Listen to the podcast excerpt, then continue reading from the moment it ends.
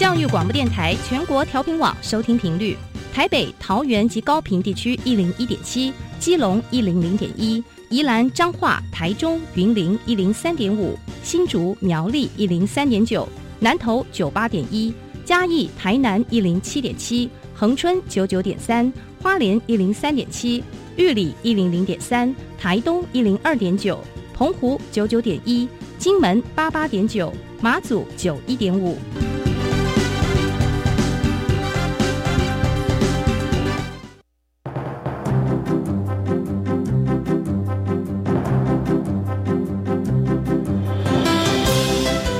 台湾的教育要怎么做才能使孩子面对未来的社会呢？当我们期待孩子改变的同时，也期待教师的教学方法跟着改变，家长的观念也一起改变，一起携手协力同行。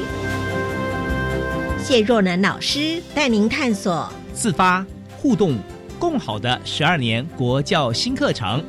听见台湾教育的改变。欢迎收听国教协作向前行。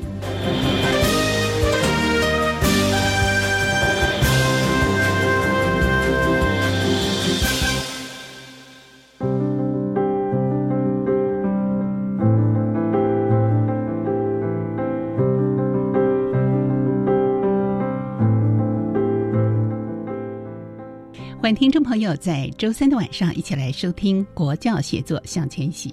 我想大家都知道啊，我们的产业的变化可以说是日新月异，不管是学校的老师或者是企业的机构，互相的交流相对的重要，不仅能够协助开发学生们的就业市场，更重要的是能够提供技职教育实作跟业界链接的观摩和学习。今天我们就特地为听众朋友邀请国立秀水高级工业职业学校，也就是秀水高工实习主任刘彦良主任，跟听众朋友一起讨论分享。主任你好。主持人好。是，哎，我们知道啊、哦，呃，目前呢，呃，主任也是，我们知道主任呢也是秀水高工呃的实习主任之外，同时秀水高工呢也是教育部委托办理教师赴公民营机构的研习业务的一个学校，好长的一个名词，这到底是什么呢？技术型高中教师赴公民营机构的研习或研究，可能对听众朋友来说，您是第一次听到，或者是您听过又不太了解，那甚至很多人呢不知道这样的一个呃呃。这样的一个机制呢，这样的一个架构，其实能够强化教师实务教学的一个经验。那它的内容为什么要这样做呢？我们先请主任来跟听众朋友分享一下，是在一个什么样的大环境之下想要做这件事情呢？好，那我想就先为各位听众朋友简单的介绍一下所谓的技术型高中教师赴公民机构研习或研究这个计划。嗯，哦，那我想技职教育、哦、主要是以培育务实致用的人才，那并且达到学用合一为主要的一个教育目标。嗯、那很多专业科目的老师，他经常在接受师资培育的训练之后，就直接投入到教学的现场。那往往这一些老师都是缺乏业界的经验。是。那如何能够让这一些技术型高中的老师能够随时掌握到企业的脉动，那也了解到企业进步的变化与过程？那最重要的是能够学习到企业界最新的技术与观念，再将这些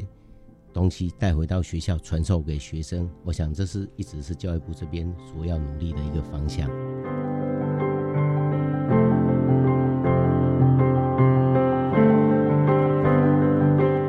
是，所以这件事情大概呃到现在为止进行了多长的时间，或者说诶它进行的方式啊、规模啊，我想整体面来说怎么样进行这样的一个呃体验，让老师们能够有感受，然后带回到学校，带回到我们的教学现场呢？好，那其实教师赴公民营机构研习或研究、哦、早在民国七十八年就已经开始办理了。嗯、那到现在算一算已经呃，三十六年了。对对，那其实最主要的就是如刚刚所提到的，那我们希望能够吸收业界的经验，然后让老师实际到职场去看一下，哎，我们的业界目前最新的技术跟最新的一些发展的状况。那在这个办理的方面呢，我们每年会由承办学校来向我们学校申请。那在申请的过程中，承办学校需要跟各地公民营的业者来接洽，然后发掘最新的产业技术与思维，然后再利用寒假或暑假的期间，或者是平常假日的期间开设课程，让技术型高中的专业老师来进直接进入到这些机构里面来研习。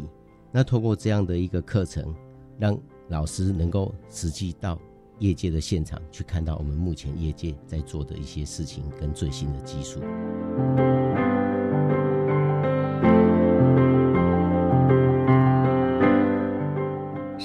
秀水高中其实扮演一个重要的平台嘛，那要结合老师们的需求，还有业界最新的发展跟脉动，所以是不是要制定很多的相关的办法？比方说，哎，老师如何知道，老师怎么样来参与啊？它的规模大小会是怎么样的一个情形呢？啊，好，那我大概简单的介绍一下教师赴公民机构研习的种类以及目前办理的状况。好的。那有关教师赴公民机构研习，我们目前有分为三种，嗯，哦，是一个是广度，一个是深度，还有一个是深耕式的研习。那广度研习的话，它的时间是三到五天，嗯，然后深度研习的话是可以办理十到三十天，哦，那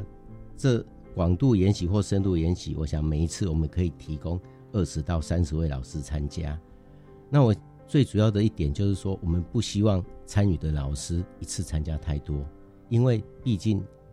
业界的环境可能无法同时容纳这么多的老师，是，而且如果人数太多也会影响到教学的品质。那在到业界的过程里面，我想就是直接由业者跟承办的老师共同针对这个领域的一些比较先进的技术，经过讨论之后开设适当的一个课程。那这些课程呢，我们都会邀请相关领域的学者专家来审定。那审定合格之后，我们大概每年的二月到六月左右，因为分别都有办理寒暑假，那所以在二月到或六月这段期间会提供给全国各地的老师来报名。那如果说有录取的话，再直接依照我们课程上的时间到业界的现场来上课。嗯，所以它是开放给全国的所有老师们都可以来报名。好，然后呢，我们的呃广度的这样的一个研习是三到五天，然后深度的研习是十到三十天。那深耕的，你说第三类呢？啊、呃，是、嗯、主持人有特别注意到。那第三类的话，就是说，我想有些老师可能会觉得说，业界的技术这么先进，嗯，那我只有三到五天。顶多就是三十天，可能还不够。那我们这个部分就可以换另外一种方式。那这个方式是由老师直接个人提出申请，而且这个老师在提出申请的时候，需要提出完整的研习内容，然后向审查委员做一个简报。哦，那大概先让审查委员了解一下您规划到业界里面所要学习的内容方向，甚至于是您回来未来回到学校之后，能够融入哪些课程里面来做教学。那如果通过之后呢，老师可以直接以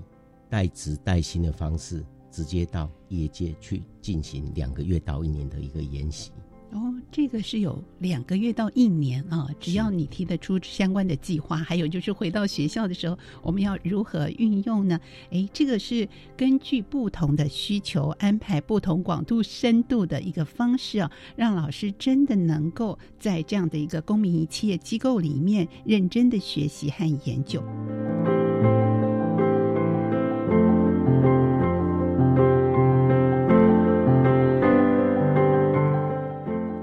如果两个月到一年，他必须要请代理老师上课，就他的工作要有人代理。哎，是是。那代理老师的部分呢，其实我们有考虑到这个问题哦，嗯、所以有申请的学校，我们会每个月给他一万块钱经费上的补助。那当然，这个部分就是用来支付这个代理老师的钟点费以及一些相关的行政支出。嗯哼，那这样的一个研习是限于本地本国的企业吗？还是应该有国外的企业都有？目前是做国内的。主持人给了我们一个新的方向。我们目前大部分都还确实是都还是以本国本地的企业为主，本国本地的企业啊、哦。好，那这是我们整体面来看，技术型高中教师到公民与机构来做研习或者做研究呢，相关的一些办法和实施。但是就像我们主任说的，有很多的想象，很多的一个方向，其实也会因应我们现场的需求，应该也会做滚动式的一些调整啊、哦。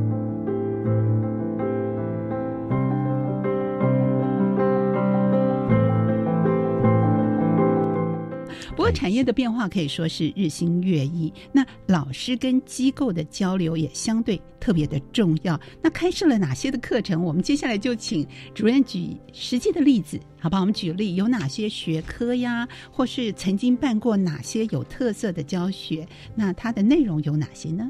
哎，好的。那我想，因为我们配合不同的一个族群哦，我们大概开设的课程可能包括工业、商业、农业。家事、海事、哦、甚至于、呃、餐饮服务类等等、哦、那在像目前比较新的科技来讲，像无人机或者是 A I 影像辨识等等、嗯哦、这个我们工业类科在一百一十刚结束一百一十一年度刚结束的这个年度里面我们就开设过、哦、像无人机，包括说可能你无人机的飞行现在已经不是、哦、我随地随时随地都可以飞，一定要经过申请，那有哪些是禁航区，而且还有证照，我们课程里面都有安排、嗯、哼。那你无人机可能会有拍摄一些影片，那这些影片下来之后 如, 如何做后续的剪辑以及制作等等、哦、我想在我们这个无人机的课程里面也都有规划进去。嗯，所以无人机也是由承办单位来购买相关的硬体咯，就是老师们要参加、哎、不需要先购买就可以自行报名参加。呃，呃，我想主持人提到这个部分，我在针对经费补助上做一个说明、嗯、OK。 那在公民营机构研习经费的补助上、哦、我们有分为三个部分、哦、那如果说是像我们申、呃、有申请承办的学校，我们依照您是办理广度或者是深度，那每个梯次会提供三万块到六万块行政费用上的补助、嗯哼哦、那主持人刚刚提到有关无人机的部分，其实我们申办的公民营机构每位老师每天会补助这个机构一千块钱，那这一千块钱是用来支付这个机构可能需要支付的讲师钟点费啦、教材印刷费、哦、甚至于场地使用费或者是研习教师的散杂费等等、哦、那如果说有需要使用到一些比较昂贵或者是特殊的材料、嗯、那这些补助仍然不够的时候，我们额外可以再配合课程的内容来提供每位研习教师最多五百元的补助、嗯、嘿，那当然如果说可能还是不足的时候，那我们在开课前就会在课程上注明说、欸、每位老师要额外收取多少的费用。那我想最重要一点是，只要有参加这一些课程，那因为我们毕竟是强调有一些实作的物品，那我相信很多老师都能够将他的作品或者是他研习出来的成果带回去，所以其实每个老师参加延期之后都是满载而归。是，所以不管是我们说可能在设备器材上会运用到比较、呃、经费比较高的，但是我们可以用不同的方式来做弹性的调整和解决。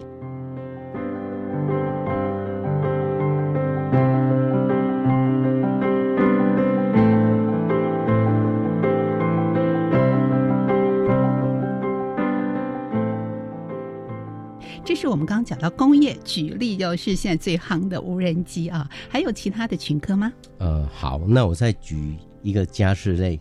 哦、那家事类来讲，我们我想现在另外一个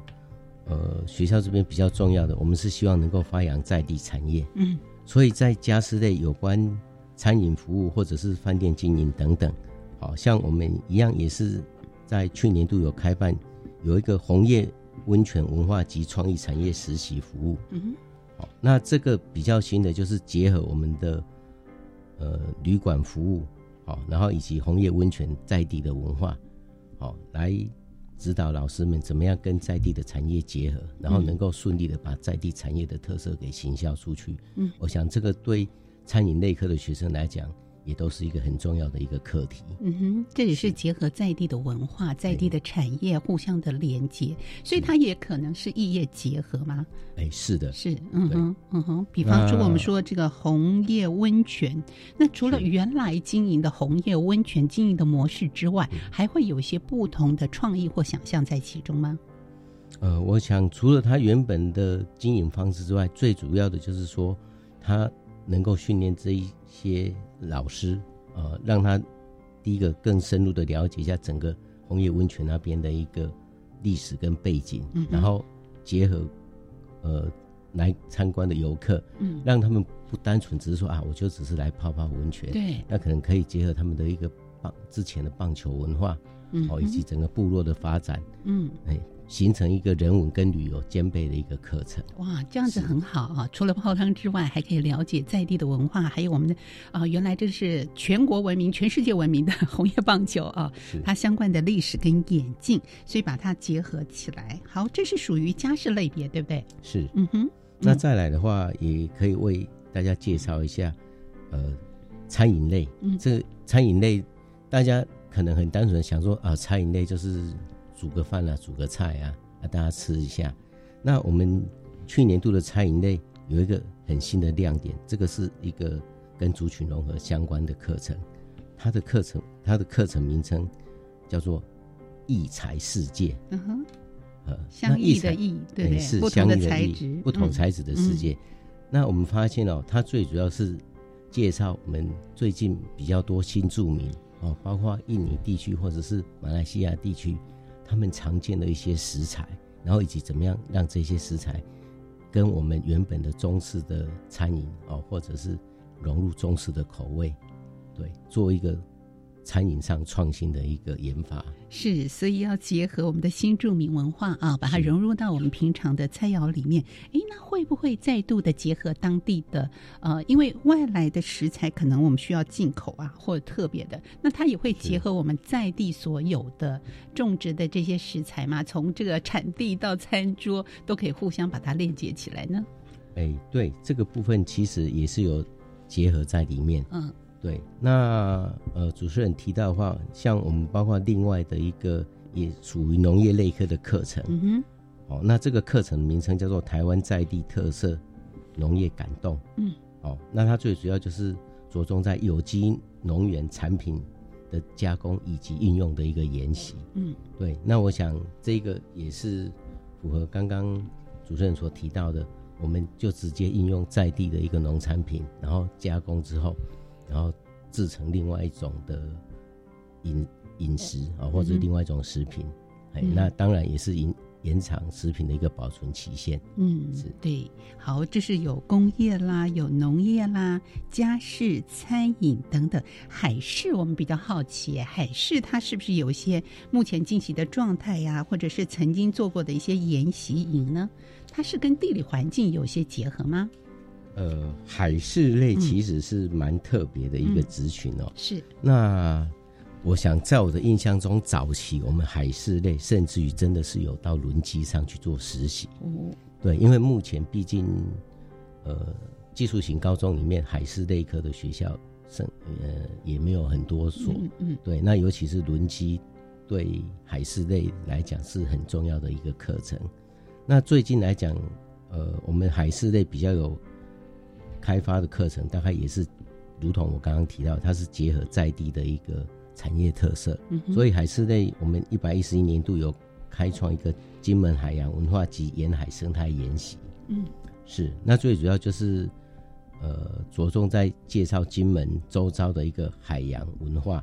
哦，尤其是金门，我想对大家来讲早期都是一个很敏感的地方，因为毕竟是前线，嗯，对，那也是因为这样的一个条件，那个地方人为的活动比较少，那也造就那边非常丰富的一个生态资源。嗯哼，那所以这个课程也是透过这样的一个介绍，然后让老师能够直接实际的去了解到金门周遭的一个海洋生态。嗯，所以它是锁定在金门的周遭的海洋生态为主。哎，是，嗯哼，好。那我们既然老师们加入到研习，那比方说像这个呃金门的海洋文化，那它的对口单位又不是单一的企业体，它是跟我们的政府部门相关做结合吗？还是要进入到金门找到在地的一些企业呢？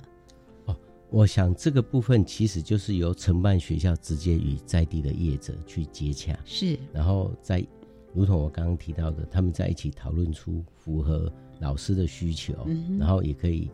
介绍出他们产业特色以及最新的一些思维的课程。嗯，所以比方说像金门就会有一个对口的学校哦，来做一个承办和协助、嗯、是，嗯。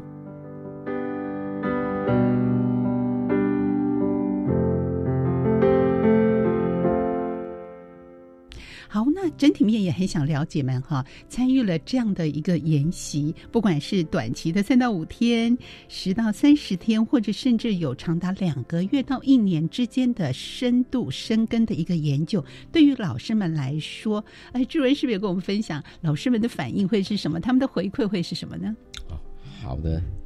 那我想每一个参加这一些课程的老师，基本上其实都是非常有学习热忱的，因为毕竟他要牺牲他的寒暑假，嗯，然后额外的再到这一些业界去实习。那其实这些课程我们当初在开设的时候，我们就一直跟承办学校强调，我们希望能够真的是最新的一个技术以及是比较新的一个科技。所以坦白讲，所有参与研习的老师结束之后，他们回去的反应都非常好。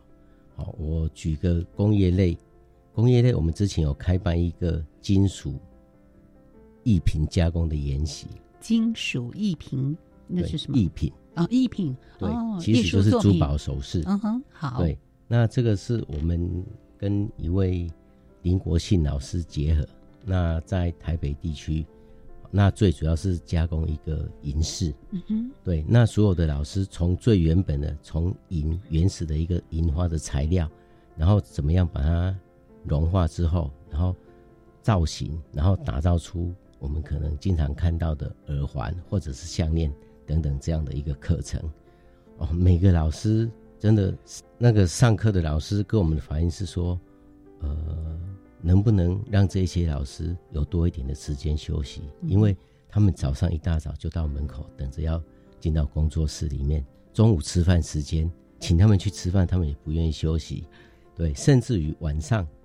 呃、他们一直跟老师拜托说能不能晚一点下课，就是老师们也是求之若渴、哦、希望短暂的这个研习时间能够学得更多更扎实、嗯、是的，嗯哼，好，这是有关于哎，那我很好奇，因为讲到银饰，其实它的它的材料费本身就算是高的嘛，哎，是，所以有可能有部分的除了我们的政府补贴之外，如果老师对这个有兴趣的研究，它也可以是自费的部分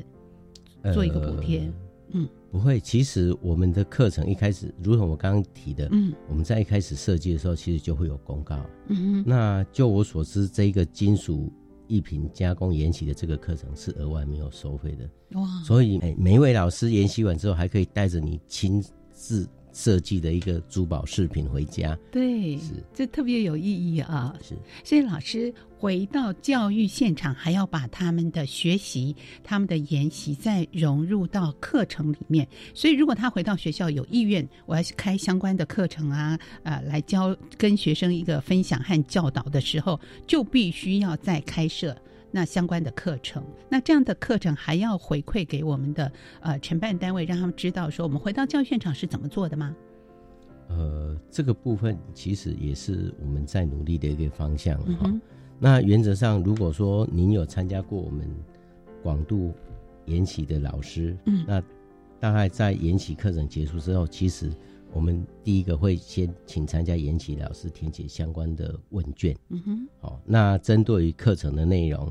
让承办学校了解到，哎，老师的心得以及感想。嗯，那也可以作为他们下一次再跟业者讨论要开设这个课程的一些要修正的地方。嗯哼。那另外如果说老师愿意的话，也可以上传他的一个成果报告哦，是让更多的老师一起了解，一起分享啊、哦，把自己的研习心得告诉更多更多，也希望下一届能够参与的老师们。好，还有哪些精彩的内容？老师们的想法又是如何？回到教育现场，我们应该如何将所学所用融入在我们的教学当中呢？下一段继续跟听众朋友来分享喽。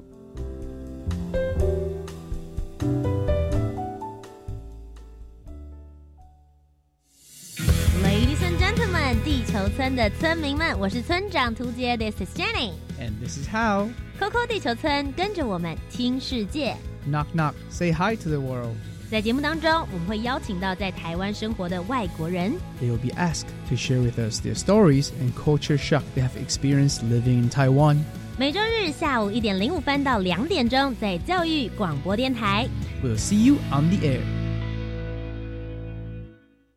你在担心孩子英语听说读写能力不足，又苦无对策是吗？你听到我的心声了。放心，为了全面提升英语学习成效，教育部国教署企划 Cool English 英语线上学习平台，针对十八岁以下学生提供听说读写全方位的线上学习内容，而且全部免费哦！太好了 ，Cool English is so cool， 很棒哦！以上广告由教育部提供。哎，啊，你知道最近民法有重大修正吗？是什么啊？从一百一十二年一月一号起，满十八岁就是成年人喽，而且无论男生女生都要满十八岁才可以结婚。那之后我满十八岁，签契约、租房子都可以自己处理了耶。不过，成年人也要为自己的行为负完全责任，做任何决定之前一定要多加思考哦。以上广告由法务部提供。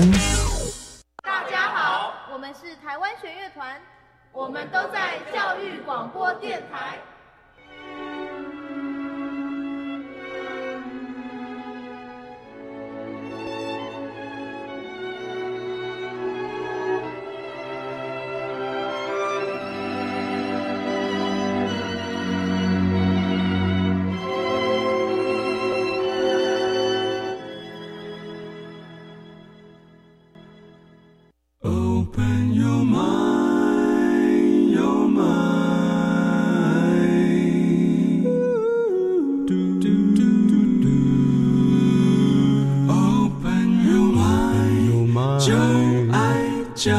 电台。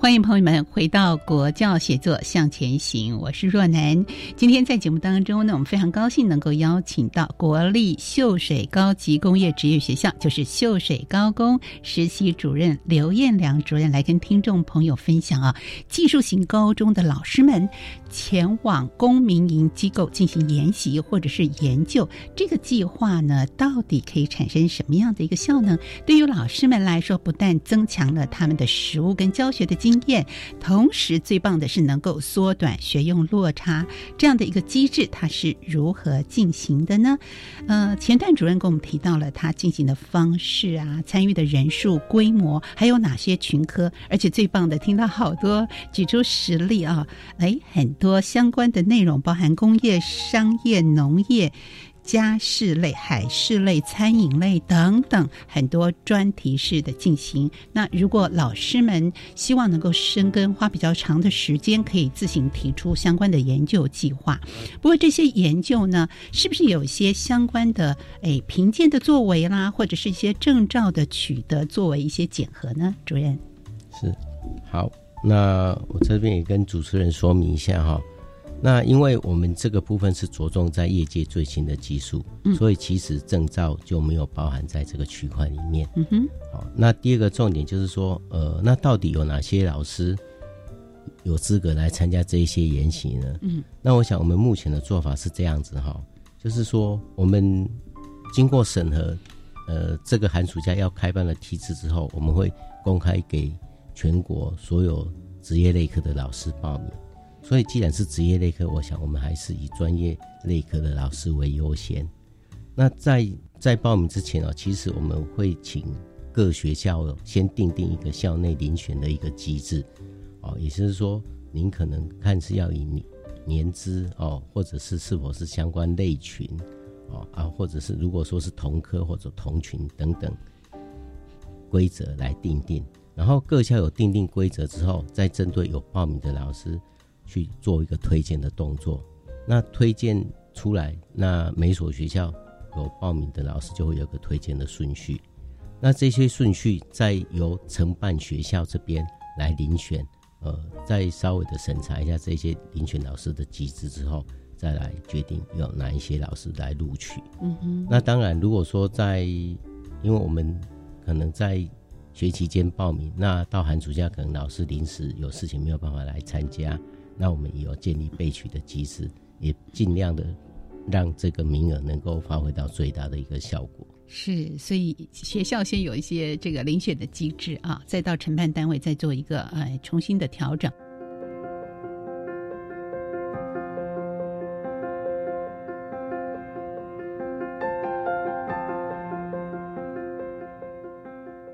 那会不会有个现象，就是某一个群科类别啊，就是报名人数特别多，或有些课程特别的抢手、欸、那是不是也分享一下哪些课程是大家特别喜欢的？那遇到这种情形特别抢手的时候，人数又超过的时候，我们应该怎么办呢？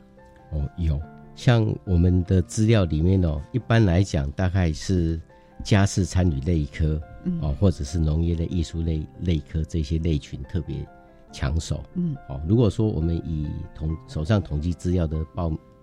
录取率来看的话，嗯哼，呃，家事参与类科的录取率不到百分之三十，哇，对，也就是说十位老师报名，大概只有三位老师能够录取。哎呀，这个比例好低啊！所以老师们还是要经过一些甄选的啊。是, 是好，这个类别这三个特别夯的一些类别，那还有哪些呢？哪些的课程也是很受欢迎的？那另外来讲，像最近我们发现到像农业类、嗯哦、尤其是跟一些食品加工比较相关的、哦、或者是艺术类的这些类别其实也都蛮受欢迎的、嗯、那他们的录取率基本上也都是在 百分之四十 以下。嗯哼，对，那当然工业类来讲，因为他办理的梯次也比较多，那相对的来呃，老师参加的可能有些老师其实都已经之前有参加过相关的课程，所以工业类大概是录取率是最高的、嗯、那大概录取率是差不多是七成左右。对，那如果说今年我们都有参加相关的课程啊，那来年啊或者是在过往呃，这个类别当然也会随着企业界的一些趋势跟发展做一些调整嘛。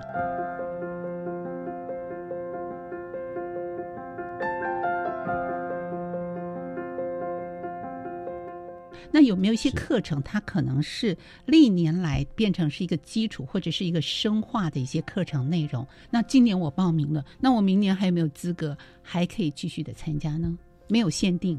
呃，基本上是没有限定、嗯、但是我们会有一个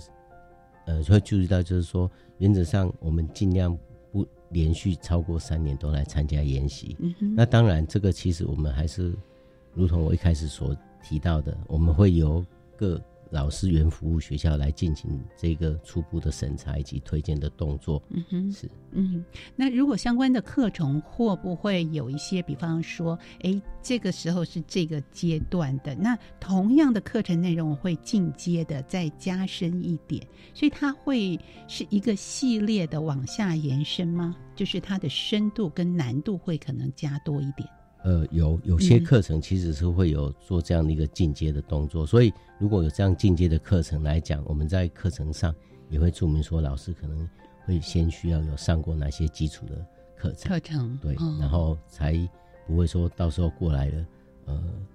没有办法跟上老师的进度。对，是是。那刚才我们稍微听到了老师们的回馈跟反应哦，那他们回到学校之后也必须要做一些可能课程的设计或者 是, 是融入，有没有进一步的了解一下他们的呃，事实上他们回到学校的反应啊，他们的回馈是什么呢？呃，好，嗯，那我想其实我们办理这个教师复公民机构研习最主要的还是希望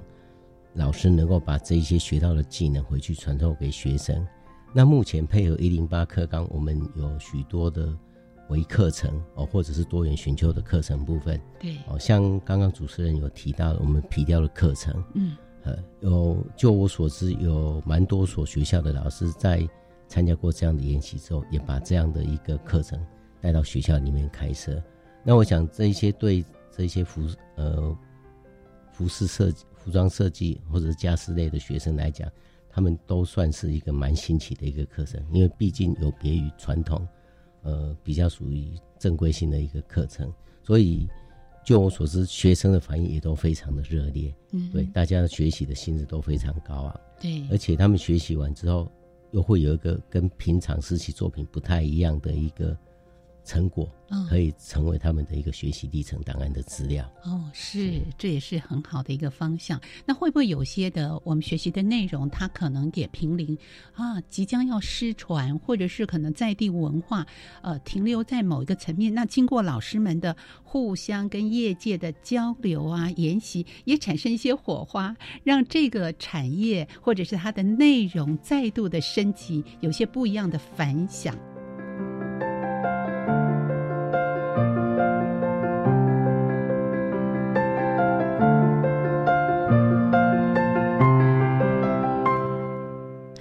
这个部分业界有没有给一些回馈呢？呃，业界其实回馈比较少，不过、嗯、老师您提到这个课程，我们就再举一个例子好了。好，就是我们有办理过一个巴厘岛木雕的研习。巴厘岛木雕啊，对、嗯、那为什么他会称它叫巴厘岛木雕？因为这个我们的这一位老师，他其实他原本是在巴厘岛那边，嗯，对，那后来就我所了解是因为发生东南亚海啸之后，那刚好他的太太是台湾人，所以他才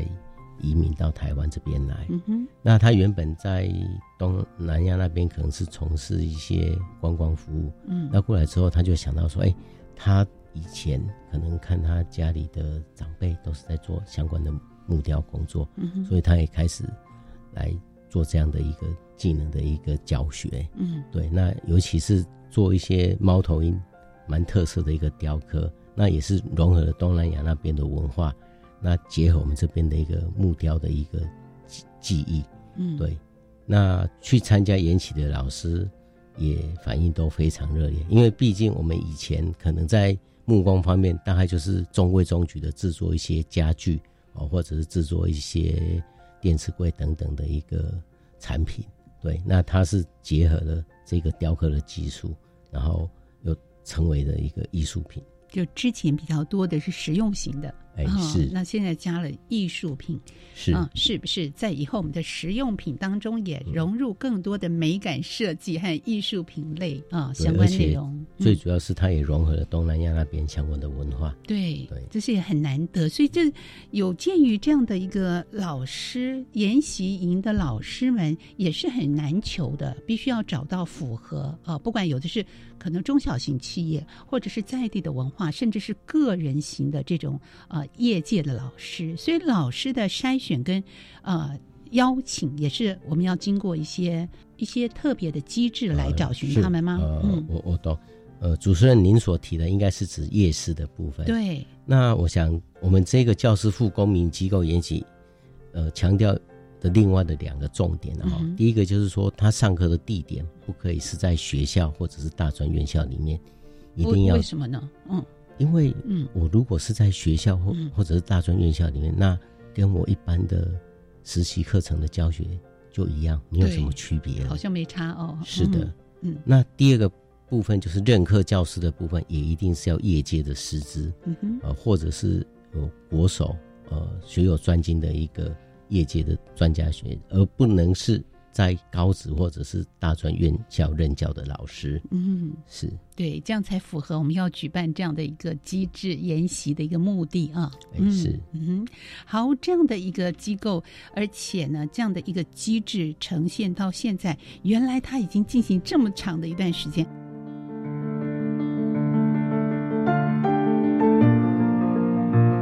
想在这个历程里面一定经过很多的改变，很多的创意和想法。主任参与这样的一个工作有大概多长的时间呢？嗯，参与我们这个承办。呃，坦白说我九十三年进入到秀工之后，是呃中间有两年接实习组长的时候有接触过，那、嗯、后来是到今年在接实习主任的时候，再又继续在承接这项业务。是对，但是其实这一项教师赴公民机构研习，我想在我们呃专业群科的老师里面，其实大家都已经向往已久了。对，向往已久，也希望有机会能够参加。那您看到这样的一个机制的一个形成，而且看到老师们来来回回的参与历程哦，你个人有没有一些想法？你看到这样的一个呃这样的一个机制能够协助我们的老师增强他们跟业界的交流，还增进自己的一个专业的技术能力，谈谈你个人的想法。呃，其实我非常的感谢哈，我们教育部这边能够提供这样的一个平台跟机会。嗯，因为如同我一开始所提到的，蛮多的老师往往就是直接呃技术型高中高职毕业，然后进入到师范大学之后，就直接到学校来任教。那我想我们都很难有机会了解实际的产业界到底在做什么样的事情。嗯，哦，那更遑论说最新的科技或者是技术。对，那再来第二个重点就是说，如果说我到业界的时候，我在参在学习这些业界技术的时候，我甚至我可以去想一下，哎，我们的学生有没有机会能够到这边来服务？对，那所以这个也是进一步的，除了说老师本身之外，也为我们的学生来寻找一个新的出路。所以我想，这个其实对老师、对学生、对产业其实是一个三赢的局面，尤其是目前来讲很多产业都可能缺工，找不到适合的一个人才、嗯、那透过这样的机制，我们也可以把学生推荐到他适合的一个产业里面。嗯，是，所以做最好的一个衔接啊，老师先去了解之后，然后把这样的研习的心情或技术带回到学校，然后跟学校在呃进行不管是相关的课程、微课程也好，设计安排或融入现有的课程当中，让同学们在赴业界的时候，是不是有这样的一个机会，能够毕业之后就为所用？嗯、我觉得这样的一个学用落差的一个连结跟衔接呢，是特别特别的重要。好，所以今天我们请主任来跟听众朋友特别分享了，这是我们技术型高中老师们到公民营的机构来进行研习或者是研究，那目前进行的状况，那每年是在二月到六月的时候会进行一个呃报名的动作。呃，我们应该是说每年会有两个梯次可以报名，是一个是寒 假, 寒假一个是暑假。那是那寒假报名的窗口应该是大概在一月份左右，是那暑假报名的窗口大概会落在五月到六月之间。好，所以老师们有心、啊、会参与，欢迎老师们把握住这样的一个机会来参与。那同时呢，我们也乐于见到这样的一个机制，训练老师们强化他们的专业素养，带回到我们教育的现场。我们今天也非常感谢彦良主任来跟听众朋友介绍和分享，谢谢您远从呃我们的彰化来到我们台北的录音室，谢谢主任，谢谢。好，谢谢主持人，谢谢所有的听众朋友。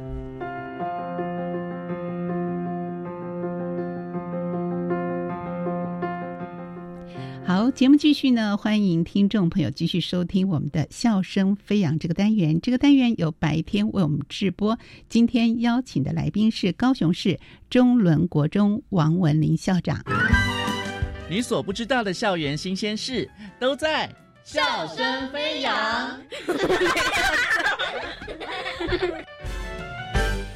欢迎来到笑声飞扬单元，我是白天，邀请到的是高雄市立中仑国民中学王文林校长。校长好。 Hello， 白帅哥好。校长，你可以帮我们介绍一下，就学校大概位在什么社区附近呢？我们学校刚好是在原高雄县凤山市的中仑社区，那现在高雄县是合并以后就是属于凤山市，刚好在凤山西畔对面就是中正预校，我们跟中正预校是紧邻着凤山西。校长，现现在学校会有哪方面的走向呢？你们的课程是有什么特色呢？自从整个社会的大转变哦，少子化以后，我们发现每个学校都是在减班、减少学生数。我是觉得这现在孩子哦，他们最需要的就是跟上现在整个的一个数位化的一个时代。我来到中仑以后，我就发现到这个学校是在中仑的一个社区之内，一直在跟学校老师沟通这个观念，因为数位化的时代，整个的世界的趋势必须走向数位化。校长，我们知道你们的体育好像有很好的表现。我在中仑国中以后是积极的推展手球，那事实上这个有它的基础了。我本身是高雄市手球协会的总干事，是也担任十五年。那么在高雄市的球队哦，男子组跟女子组在整个全国比赛成绩都名列前茅，尤其是值得一提的就是高雄市的女子手球。嗯，现在在全国手球是两年举办一次，那另外一次全民运动会就是所谓的沙滩手球赛。那我们在全国运动会已经四连霸，很不容易。那沙滩手球赛女子组方面二连霸，那我们的男子组也曾经在一零四跟一零二的获得全国冠军。我把中仑国中整个校园做一个大改变。我们目前有四面亚克力的手球场，我们的女子手球队也刚刚获得中华奥运一百周年庆去年一百一十一年度的十六岁组的全国冠军。哇！学校非常重视孩子们的体能嘛，是。所以校长，你觉得有健康的身体对他们的未来才有帮助吗？对。事实上不但是重视孩子的体能，如果平常有在学业方面有成就的孩子，嗯，他的体能好的话，事实上他的专注力也够。第二个，他的学习方面的一个精神呢，他也能够持续一直坚持下去，就是他的体能方面很重要。嗯，在运动团队的孩子呢，我们也给他机会，给孩子一个成功的舞台，非常的重要。是，你看我们一般对课业没有兴趣的孩子，你要他做四十五分钟在国中，我觉得这些孩子很伟大，很不容易、啊嗯嗯、他们能够在那静静的听老师，而不跟老师起冲突。我觉得现在的国中孩子很棒。那但是学校方面，我担任国中校长也十七年了，嗯。我一直觉得是要给孩子一个成功的舞台，就是让他在学业方面没有成就的孩子、哦、让他参加球队，不论你任何球赛球队都可以给孩子、哦、他在球队方面他能够获得成就感哦，这是很重要的。嗯哼，所以他整个学习态度也好，他的人格养成，或者是将来他步入社会的一个先备条件哦，都非常重要的。是，我觉得给孩子一个成功的舞台很重要，当然也要有社区的资源来挹注嘛。校长，你们社区里面有中油、台电、中钢。是，事实上我们紧邻小港区，我之前在小港国中的是那八年，我跟台电、中油、中钢我们都很好的一个关系。我们女子手球也曾经到鲁北克，各位如果在 YouTube 你可以看到我们在鲁北克那一段，我看到我们的女子手球拿到就是世界分龄赛的苏岁组的第三名、嗯、非常不容易啊，因为那时候有一百多队比赛，在一个星期之内呢打到全世界的第三名。那我很感动的就是我们在游行的时候把中华民国的国旗在德国北部的鲁北区鲁北克这个城市上走了五公里，我们的国旗上面飘扬，我是觉得最感动的。那最感动的一刻就是我们获得第三名。主持人特别特别介绍 From Taiwan， 嗯，那非常非常不容易，能够让台湾的小女孩，嗯，哦，这一群十五岁的孩子拿到奖杯之外，也让全世界都认识台湾的小港国中。那时候我在小港国中任内，那我们今年十六岁时也有机会决定到底要去丹麦还是意大利还是德国，嗯，哦，也给这十六岁的孩子一个机会。校长，男子组的成绩如何呢？我们在一百。零二年、零四年都得到全国冠军，之后也都维持在前三名。因为目前大概有四强哦，台北市、新北市、跟高雄市，还有台中市这四个城市的男子手球队呢，竞争非常激烈，嗯，互有冠军、亚军、季军都是互相轮流，也就是代表说，在男子手球这一方面的竞争相当的激烈，相当有可看性。我记得在一百零八年的时候，在宜兰市办的全国手球赛，你知道吗？那一次的手球赛，男男子组、女子组都一样哦，冠军赛有的延长赛，延长赛打完不打紧又平手，嗯，打到最后一颗就是七公尺决定的时候，也都打到五比五。等到第六位出现才出现冠军。是，那我们高雄市女子手球队那一次是刚好获得二连霸，所以我也感觉到很可贵。不过我们我们私下再问一下校长啊，就是您明年好像要届龄退休了，对对对对，同学们会不会很不舍？还有校长你自己会不会舍不得？就是你经营这么多年的一个体育团队，江山自有才，长江后浪。我们应该该退的时候就要退，要给年轻人机会了。是是，十五年前我接的时候，那时候的成绩除了女子手球它有传统之外，嗯，我发现只有女子组在怎么在第三名、第二名那边摆荡，嗯，啊，男子组从来没有拿过冠军，第四年以后才慢慢的有成绩啊，嗯，所以事实上除了关心孩子之外，我们今年哦最值得一提的就是中华民国全国手球协会，他要准备企业联赛，嗯，不过我一直在跟全国手球协会讲，你必须要从大学扎根，是。我们不能看到足球联赛、排球联赛，或者是看到那个女子垒球联赛，就真的也要企业联赛。嗯，我是觉得那个扎根工作很重要。是我扎了十五年以后，今年好不容易，也就是高雄市今年十七岁组、十八岁组在全国也都获得冠军。嗯，我们今年高三的孩子有二十三位是毕业生，男生二十三位，女生有五位。女子组方面，他们的升学是 OK。嗯，那男子组因为长期以来他们都除了升学，你知道吗？我们现在男子队里面下场的有两位，一位是台大生科系，一位是台大土木系。你看我们白帅哥都眼睛亮起来了，因为所求这个升学管道相当畅通。是，你看台清交城，也就是全国前八强的孩子呢，笔试去比赛。嗯，你就台清交城，你我们的孩子台大、清大。嗯，后来我发现寥寥可数啊，只有三四个孩子去升学。那今年有二十三个，嗯，好不容易今年义大的数位媒体传播系找上我们，我我觉得这个很不容易，因为义大集团它是一个大集团，所以我会鼓励全国所学会各县市我去找一个财团，嗯，因为你要企业联赛，你要大学生来支持，是，那大学就来自企业。那刚好我们义大愿意接受我们今年十二位。你看，二十三位毕业生还是有十一位，嗯，他没有办法升学。对，当然我们也积极在找啊，给孩子一个出路。事实上，对我们高雄市男子所求也有一个实力的增强，是因为他念大学哦，生活正常，他的体能状况也能够维持巅峰。手球它是一个非常激烈的，在欧洲，他手球你只要一打开电视，你到欧洲去旅游，嗯，打开电视晚上你一看就是手球赛，是。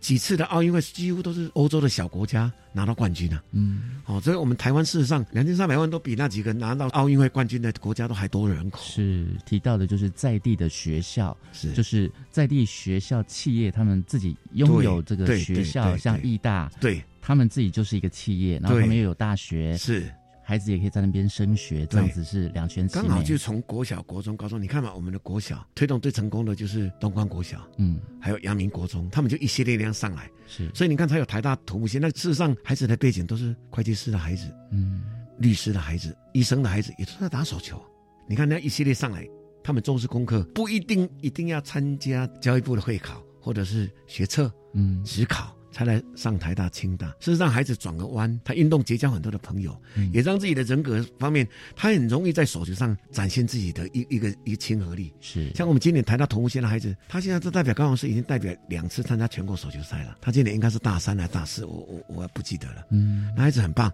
他也是我们正宗的主力选手啊。是。所以打手球的孩子哈，我一直在这十几年来看到都很感动。刚刚主持人也提到了。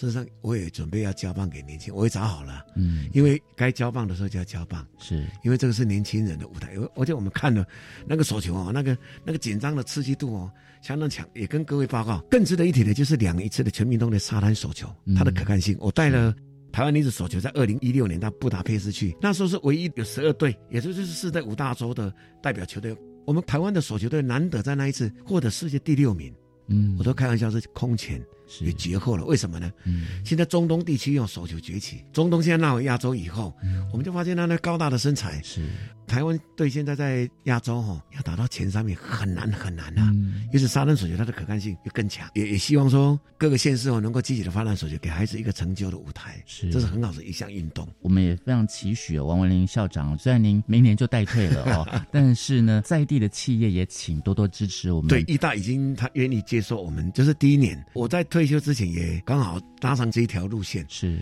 林立首林董事长，他愿意以叶林一大的集团的一个财力，哦，嗯，来投注在手球，我觉得非常难得。而且这个数位传播媒体他投资了两亿元，嗯，上个礼拜我去看看他们整个教室投入两亿的经费给孩子，因为数位时代是，就事实上在数位的时代啊，这是必经之路。我们台湾即将走向，也给孩子一个机会，他升学不再是只有运动休闲，将来的在数位媒体这一方面的一个能耐能力，是我能够立足台湾，放诸世界，因为世界都在我们的周围啊。非常开心可以邀请到高雄市立中仑国民中学的王文龄校长跟我们的分享哦，谢谢您。好，谢谢主持人，也谢谢我们全国的听众，拜拜，拜拜。我是白天，笑声飞扬，下次再会喽。今天节目呢就为听众朋友进行到这，欢迎您在每个礼拜三的晚上继续收听国教协作向前行，我是若男，下周见，拜拜。自发学习，师生互动，创造共好校园。